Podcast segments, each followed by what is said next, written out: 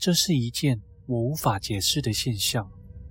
对于这种来去自如、凭空消失的形体，到现在我还是无法接受它的存在。欢迎来到寅时三刻。今天要讲的故事是露营区诡异的男子。你有没有在露营的时候遇到什么奇怪的事情，或是遇到有趣的事呢？欢迎大家在下方留言与大家分享哦。那年刚好是公司成立五周年，一天下午，老板离开办公室之前，以严肃的语气通知大家：明天早上八点半开会。便潇洒地走出办公室回家了。我们大家都想说，完了，明天不晓得是谁要被轰。结果隔天开会时，老板却说，十一月份找两天去员工旅游，并问大家有没有推荐的地方。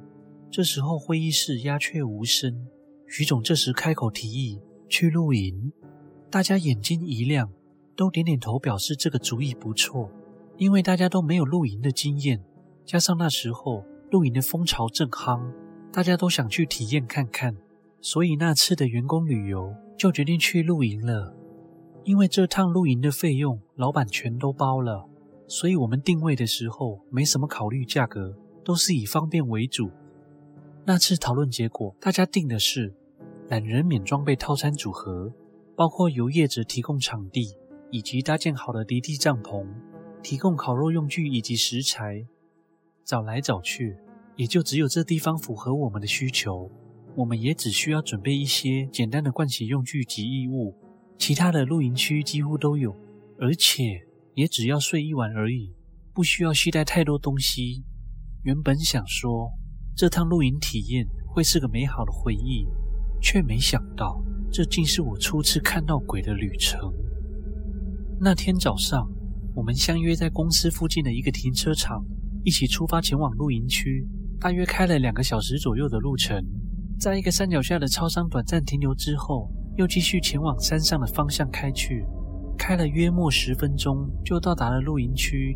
这时候也差不多接近中午了。等我们车子停好，分配好帐篷床位，东西都定位之后，大家就先把午餐拿出来吃，然后在附近走走晃晃。到了下午三点左右，就开始着手准备烤肉的东西。有的人生火，有的人准备烤肉食材，大家忙得不亦乐乎。而露营区的周围都是树木，不时的能听见虫鸣鸟叫，微微凉风阵阵吹过，伴随着清新的空气。如此清爽悠闲的氛围，很容易让人忘记了时间的存在。树林里，其中有一棵奇怪的树，被一条约两指宽的白布条围绕着，就在徐总帐篷的旁边。那布条灰灰脏脏的，看起来就像是好多年前的东西了。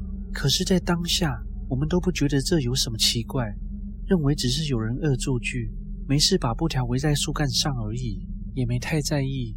没想到的是，徐总傍晚的时候自己去采一些木材回来，问他是去哪里捡的，他竟然说是在那棵树上采的。那是棵干枯的树，只要一折就容易断。徐总说木材快用完了，拿这些树枝来烧也烧得比较久。美惠这时说：“这会有其他的味道，我不要。”徐总为了安抚美惠，就把那些木材丢回去树丛中。我也是在这次的经验中，深刻的体会到，树不能乱破坏，尤其是被布条围绕着那种树。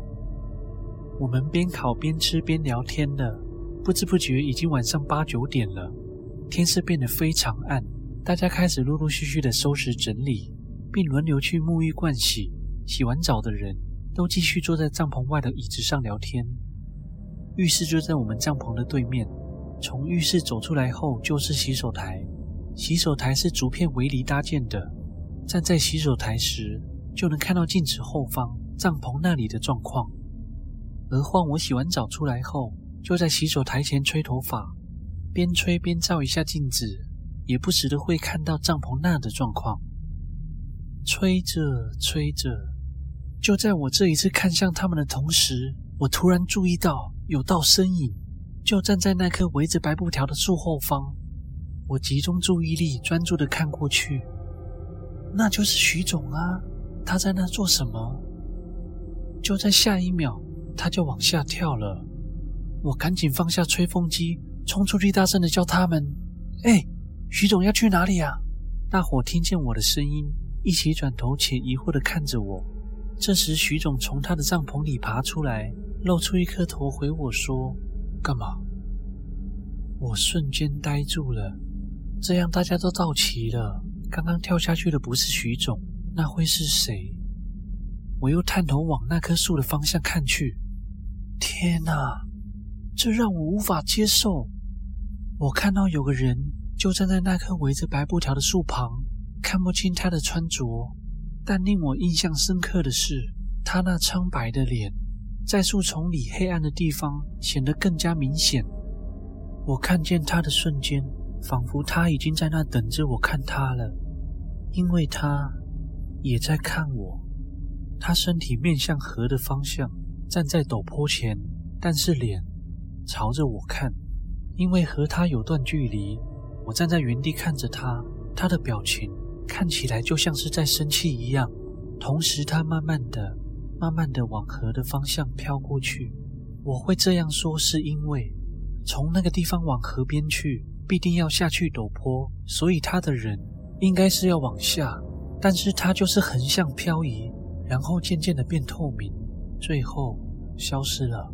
这过程没几秒钟，等他消失后，我才反应过来，并大叫一声，然后大惊失色的跑去躲在美惠的身后。